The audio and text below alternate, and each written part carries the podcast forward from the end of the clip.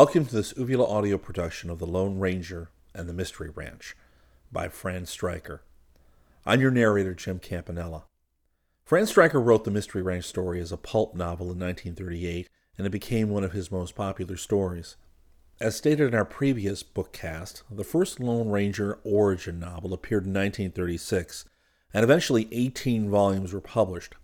We just found out recently that the first book was actually written by Gaylord Dubois, not Fran Stryker. However, the rest of the series was written by Stryker, who was the character's creator.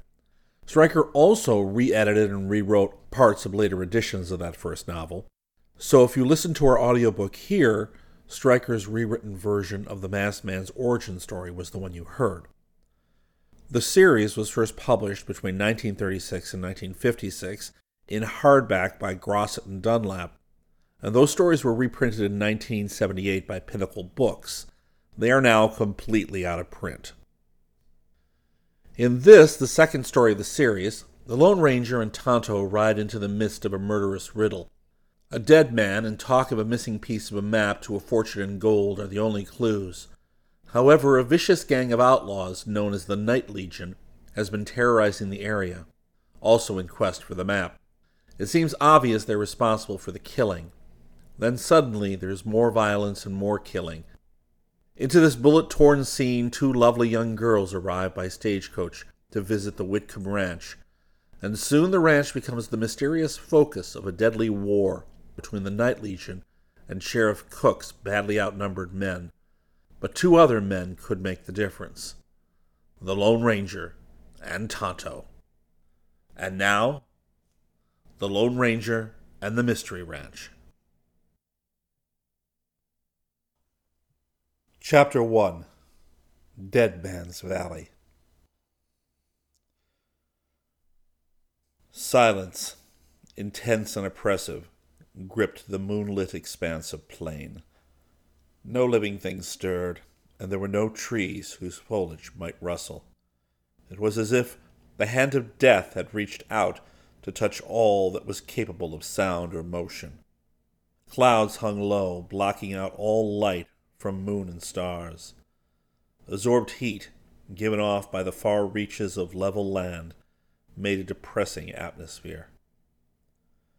Then through the night, two men moved at a slow gait. Their horses were two silver white blobs, without definite outline, ten yards distant. The men sat on their horses with an easy grace, but with constant vigilance of those whose life might be forfeit for a moment's relaxation. The smaller of the men had the bronzed, high cheekbone face of an Indian. His long black hair was parted in the center of his head and drawn back tightly to be fashioned in a war knot at the back of his neck. The Indian's name was Tonto. He was the faithful friend and ally of the most mysterious figure ever to ride the plains and prairies or roam the woods and mountains of the West. He was known as the Lone Ranger. Maybe we find a place for camp soon, he said. His companion did not answer at once. His very silence seemed a part of his grim strength, dominating personality and strong character. He had the lithe grace of a panther, broad of shoulder, lean of hip, his six foot two height was topped by a broad brimmed Stetson. The upper part of his clean shaven face was masked. A fine, firm chin and well formed mouth added to the impression that here was a man of sterling courage and untold power. The ivory handles of a brace of forty fives protruded from holsters strapped low on either side. We'll push on a little longer, Tonto, he said at last. The Indian looked at him across the few feet of space that separated the horses. There seemed no reason for continuing further. Both white stallions were worn from the hard trail of the past sixteen hours. There are trees ahead where we could make a better camp, the masked man finished. Necessity and constant vigilance made it a habit of the Lone Ranger to keep himself informed about the terrain he never missed an opportunity to add to his fund of knowledge. When he once passed over a certain stretch of country, He would never forget its hills and valleys, woods and water, arroyos and rock formations. Many times in the past his safety had depended upon this uncanny knowledge. He might at any moment be in desperate need of a place of concealment. His daring acts of courage in the name of justice made him known throughout the West. To many of the pioneers, he existed as an almost legendary character. Only a small portion of those who knew him had seen him, and none of these had ever seen his face unmasked. Many times his safety had depended upon his knowledge of a cave or other place of hiding. Many outlaws had sworn to kill the masked rider for his work in bringing countless desperadoes to justice and breaking up untold rustling gangs and outlaw bands. Even lawmen wanted the Lone Ranger. Only a few had been convinced that this strange figure was not an outlaw, and those few thanked God for the man who had no thought of personal glory or reward, for the man whose only purpose in life seemed to be to help the deserving and punish the lawless in a region where laws were few and those few seldom enforced. Tonto peered ahead into the gloom. Only the soft clump of the horse's hoofs broke the absolute stillness of the night. Trees ahead, but how far? There were no stars visible to aid in charting a course across the unbroken plain, but the Lone Ranger seemed instinctively to head in the right direction. There's a little valley somewhere ahead of us, he told his friend, and if we don't find water in the valley, there are trees beyond. We can camp there. He didn't suspect the dread thing he'd find in the valley, and he didn't know that at that very moment hooded men broke through the trees he mentioned, carrying death and destruction where they went. It was half an hour before they reached the slight depression of the valley. The stillness here was even more marked than the open plain. There were a few trees whose cool leaves at times brushed the bodies of the masked man and the Indian, but no breath of air stirred the leaves to make the slightest rustle. The valley seemed an eerie place, with only the soft clump of hoofs to break the deathlike stillness. A queer sensation crept down the Lone Ranger's spine. He felt a foreboding of evil, an unexplainable sense of a presence in the valley. Something seemed to be here with them, yet there was no sound. The horses felt something unusual, Though no command was given either by voice or rein, they slowed their pace until they barely moved. A shaft of light struck down as the moon broke through the clouds for a moment. The Lone Ranger jerked quickly on the reins to bring Silver to a willing halt. The pale light reflected from the face of a man directly ahead and slightly above the Lone Ranger. It was a distorted face, with wide staring eyes and open mouth. The head was twisted to one side, and sweat had streaked the dirt to make it a grim and awful object. The man was dead. A rope dropping from the branch above his head was formed into a tight noose about his swollen throat. His feet dangled clear and free. Quickly urging his horse a couple of paces forward, the Lone Ranger circled the lifeless body with one arm, while Tonto slashed through the rope with a knife. Then the Indian dismounted and helped lower the rigid form to the ground. The moon was gone again. Darkness shrouded the valley. While the masked man brought a candle from his saddlebag and stuck it in the ground beside the corpse, Tonto struck a match and lit it. By the poor illumination, they examined the pitiful victim of some cruel hangman. The figure on the ground was that of a young man. He couldn't have been more than twenty five years old. Alive, his face might have been considered good looking in a homespun sort of way. His features were well shaped, and the red hair and freckles made the Lone Ranger think of several good natured, easy-going fellows of similar appearance that he knew. But now this face was transformed by the torture he must have suffered before death came. While the Lone Ranger searched the dead man's pockets for some identifying mark, Tonto lit a second candle and by its light examined the ground on his hands and knees. He saw that horsemen had been here, quite a few of them to judge by the way the grass was beaten down. The Indian was sure they must be outlaws, because a legal execution would not have been performed in this place, so far from any town or village. Then his hand brushed something on the ground. He examined it more closely and found it was a black cloth hood, shaped to cover a man's head, with two holes cut out where the eyes would be. This hood was not an unfamiliar article to Tonto. In fact, it was altogether too familiar. It represented the Night Legion. The Lone Ranger nodded when he saw the hood. He too knew of the Night Legion. Holding out a bit of paper for his Indian friend to see, he said, This was fastened to the dead man's shirt. He held it closer to the light while Tonto studied it. What does it say? A man who sees the face of one of the Night Legion dies. Tonto nodded grimly. Well, that hood explains it. This fellow met the Night Legion here, and there was a struggle. He managed to tear the hood off of one of them, and because of it, was killed. Ugh, agreed the Indian. Then he dropped suddenly beside the still form on the ground. The right hand of the dead man was clenched about something that had so far escaped notice. Prying apart the rigid fingers, Tonto found a stub of a pencil and another scrap of paper. It was the torn, stiff back of what had once been a small notebook. Holding it close to the candlelight, the Indian and the masked man saw the hurriedly scribbled words. Good Lord, breathed the Lone Ranger. That fellow had sterling courage. While he strangled, waiting for that rope to choke his life away, he managed to write this in the hope that somebody would find it. What does it say? Joe Frisbee shack in woods, two miles west. Chapter 2 The Night Legion Digging with the few tools the Lone Ranger and Tonto carried with them was an arduous toil, but the poor lad, whose bruised and battered body still lay on the soft grass, could not be left exposed to the ravages of wolves and buzzards.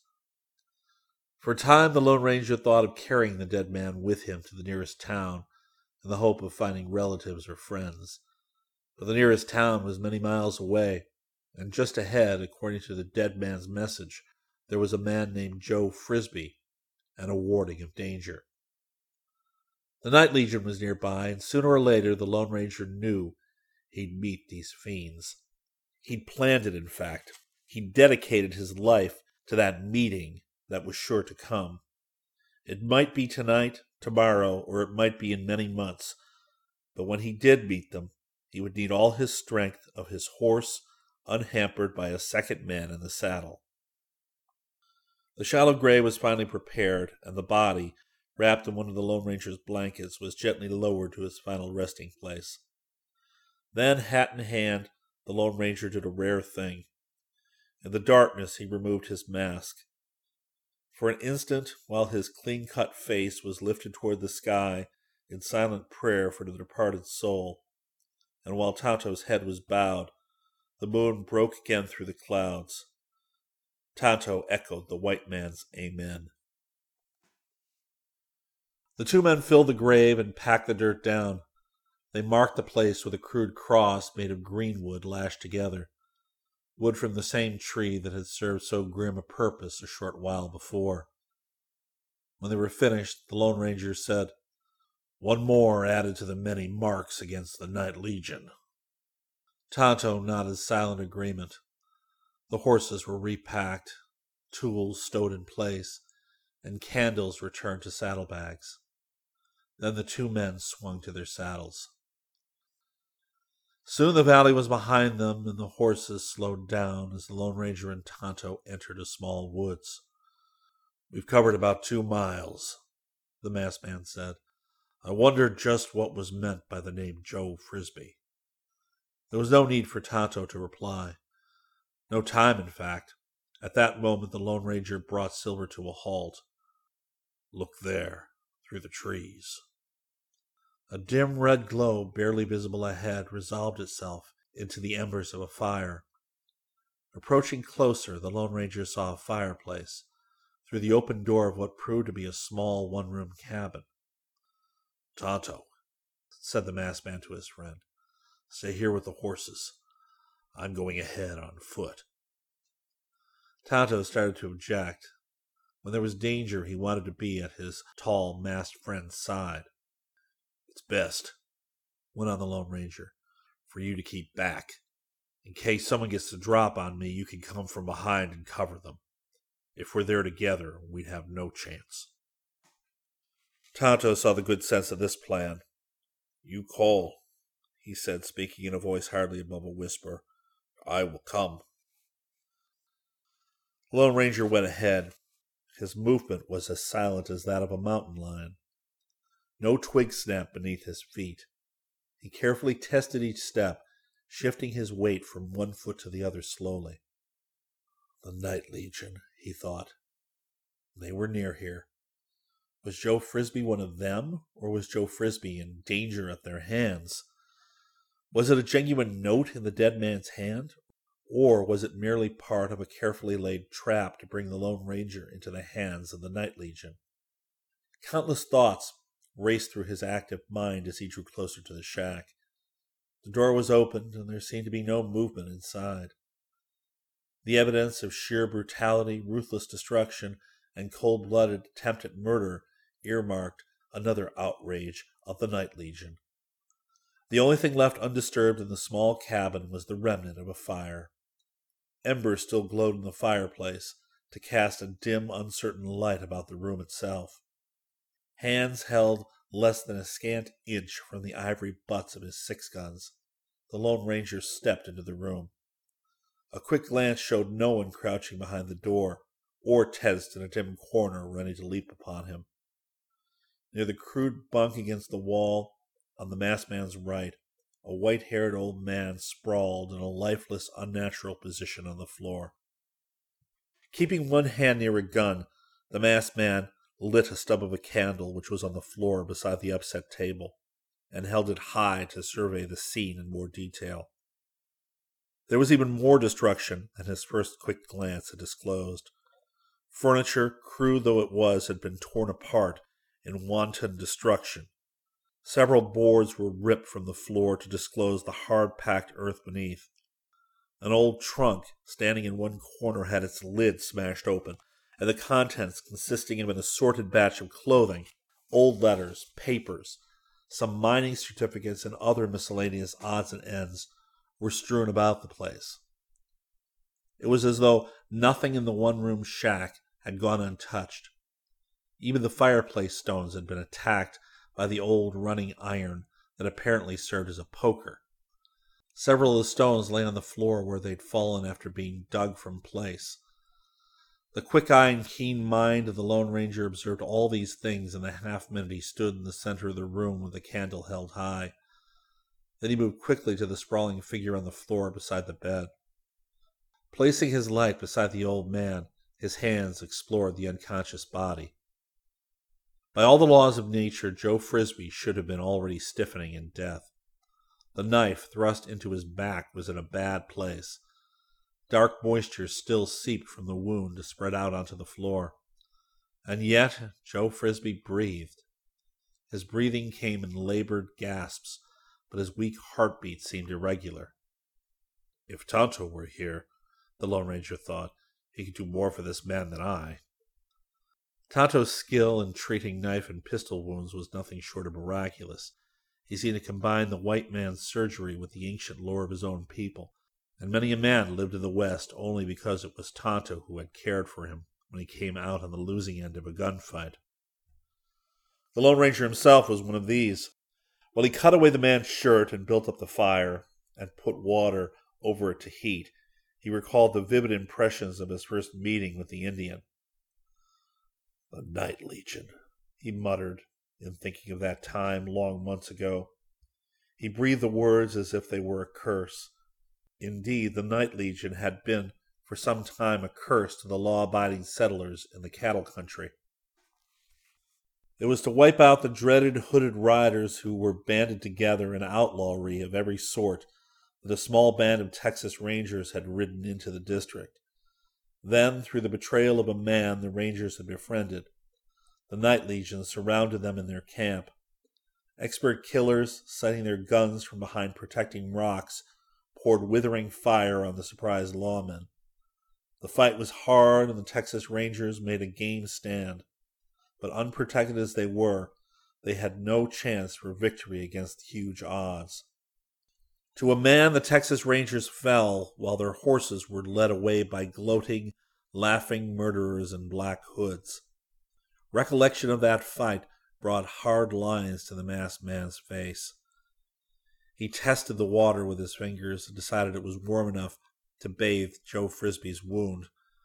While he withdrew the knife as gently as he could and proceeded to bathe the ugly gash between the narrow shoulders, he wondered if some strange fate hadn't been the cause of his own salvation. Some fate that had brought Tonto, the Indian, to the scene of the Texas Ranger massacre. Fate that had left him, of all the Texas Rangers, with a spark of life in his badly shattered body. Tonto had carried him in his brawny arms to a cave where careful treatment healed the wounds and brought the ranger back to health. The only one of the Texas Rangers, he thought at the time, the Lone Ranger.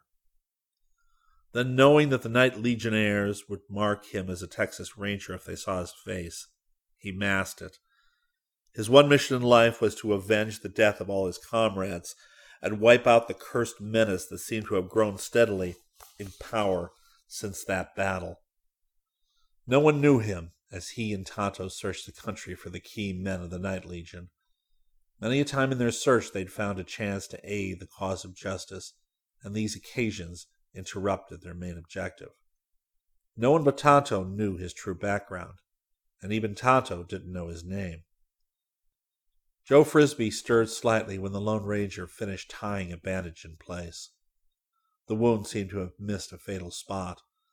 There was a lump on old Joe's head, the result of a blow that might in itself have caused unconsciousness. Uh, not as good a job as Tonto would have done, he mused as he knotted the dressing, but it'll stop the bleeding. Once more the old man moved slightly. Take it easy, the deep voice murmured. Take it easy, Joe. You're going to be all right.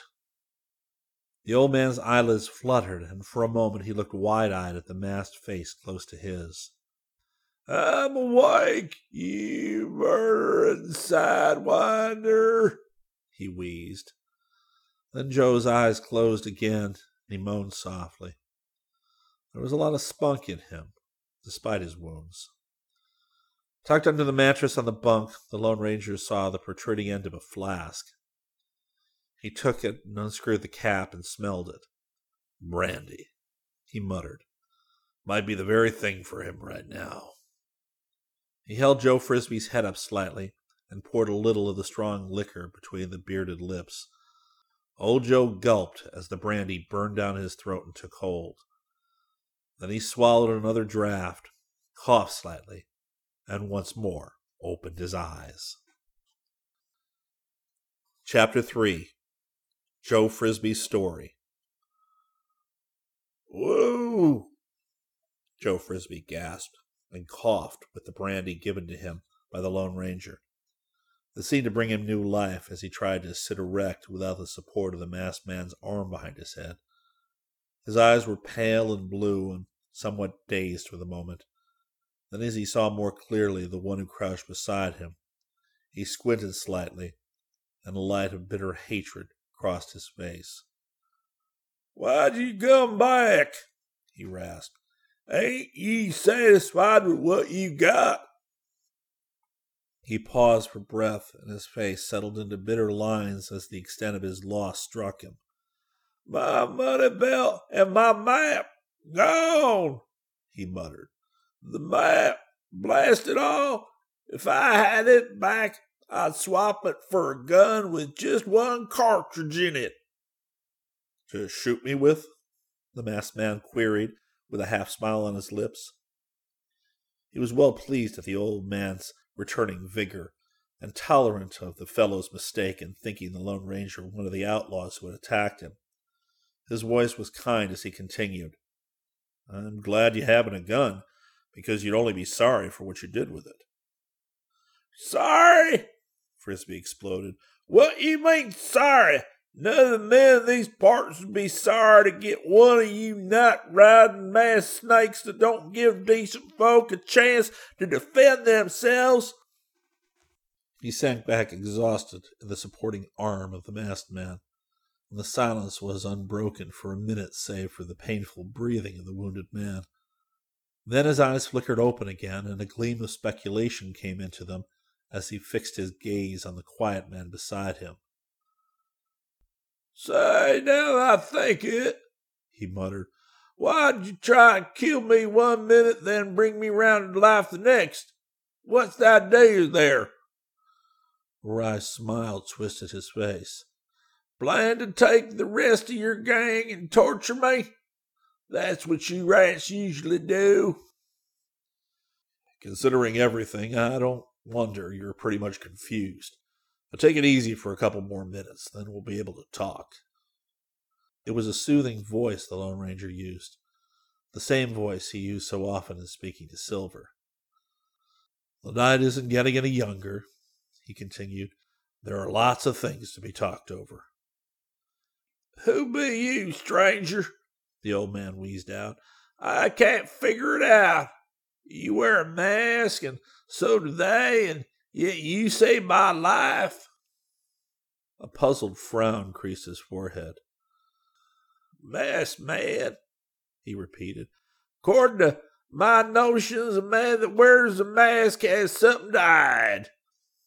I have nothing to hide, the Lone Ranger replied calmly. You'll just have to take me as I am. I'm not one of the Night Legion. He thought it best to make no mention of the dead man the man whose warning brought him here. He studied Joe Frisbee's face when he mentioned the Night Legion, but the words didn't register.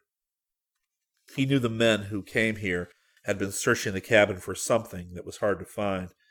There were countless things he wanted to ask Joe Frisbee, but first the aged man must be made to trust him.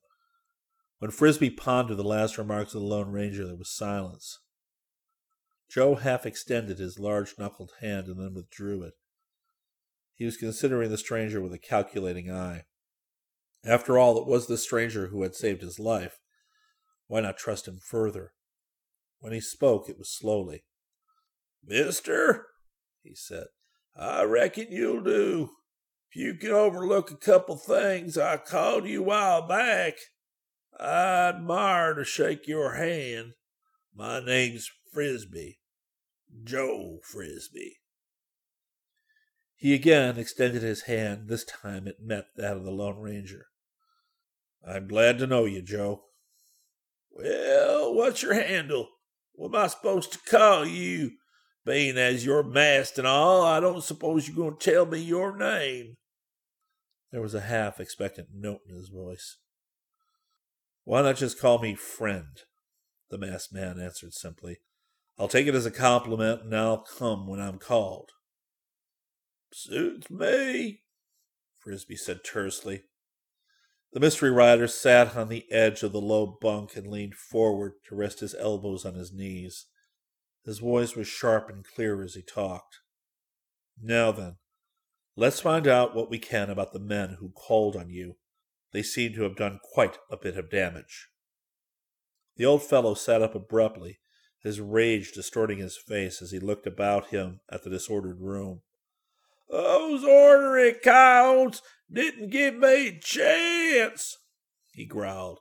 They done busted through the door sudden like with their heads covered. I seen right off it was the murderous gang of thieves that's been around these parts lately. They got themselves known as the Night Legion. The Lone Ranger nodded grimly. He knew too much about the desperate, hard riding, ruthless killers. They had come through the door, Frisbee recollected, and two of 'em come for me while the other went for everything in the room. He tried to rise, but a sharp pain in his back brought a grimace to his wrinkled face, he sat back on the floor, bracing his shoulder against the edge of the bunk. I don't know how they knowed about the map, he went on after a pause. But they did, they tried to make me tell where it was hid. So it was a map for which the Night Legion searched the place. Joe eyed the half empty flask with a wistful look and ran his tongue across his thin, colorless lips. He glanced at the Lone Ranger, who gave no sign of taking the unvoiced hint. There were questions the masked man would have asked, but he felt the best way to get the story was in Joe's own style. The questions could come later. While two batted me around trying to make me talk, others went at things, as you can see. They ripped the trunk apart and the floor up and tried to take the fireplace down, suspecting a hiding place somewhere behind the stones. Then one of them suggested that they were holler legs in the chairs or the table, so they ripped them apart. Then they finally slid the mattress of my bunk. That's where I'd hid the map. He paused for a long moment to gain new strength before continuing. Half a map is what I should say, 'cause that's all it was. Half a map? Yep, that's all. A puzzled look came into his face. I don't know how they found out about it. Beats me. Well, who knew about it? Two men in the world. I'm one, t'other was my partner. Was the map of any value? Joe Frisbee nodded slowly. That map, two parts of it put together, was worth a heap of money. My partner had one half, I had the other. It had all the information that was needed to make men rich. So they found the half of the map in your mattress. The Lone Ranger primed the old man to get his story continued. Yeah, then one of them come at me with a knife and another fetched me a whack on the head. That's all I can recollect. The men's heads were covered with black cloth, weren't they? Joe Frisbee nodded. I suppose as long as you know this much, I may as well tell the rest. But all this talk is sort of tiring to me. I understand, Joe, but if you'll let me, I might be able to help you. From what you said, partner, I reckon maybe you know something of those critters that make up the Night Legion. The masked man's mouth was compressed into a thin line. The more we learn of them, the better the chance to wipe them out, he stated simply. Just so. Well, I can't tell you no more but how they got to know about that half of a map is a downright deep mystery to me. Once more the Lone Ranger asked, What was the map? Well, after some years of prospecting, Joe related, my pardon me had a streak of uncommon good luck. We stumbled on a vein of gold back in the hills that looked to be as rich as any mine that had been found. The ore was as rich as the famous Lost Dutchman mine was said to be, but it was all hard rock mining that had to be done, and we couldn't afford to work it. The words came in a rush that made him pause to gather strength again. Then he continued. We made a map of the place so's we could find it again. Then we tore the map in half, and my partner took half, and I kept half. Sam Whitcomb, that's my pard, was to go east with his half to get backing. I come here to wait for him, promising to wait till he come back. I ain't said a word of what we found to anyone. He went on painfully. And tonight you seen what happened. Old Joe cleared his throat and looked longingly at the brandy.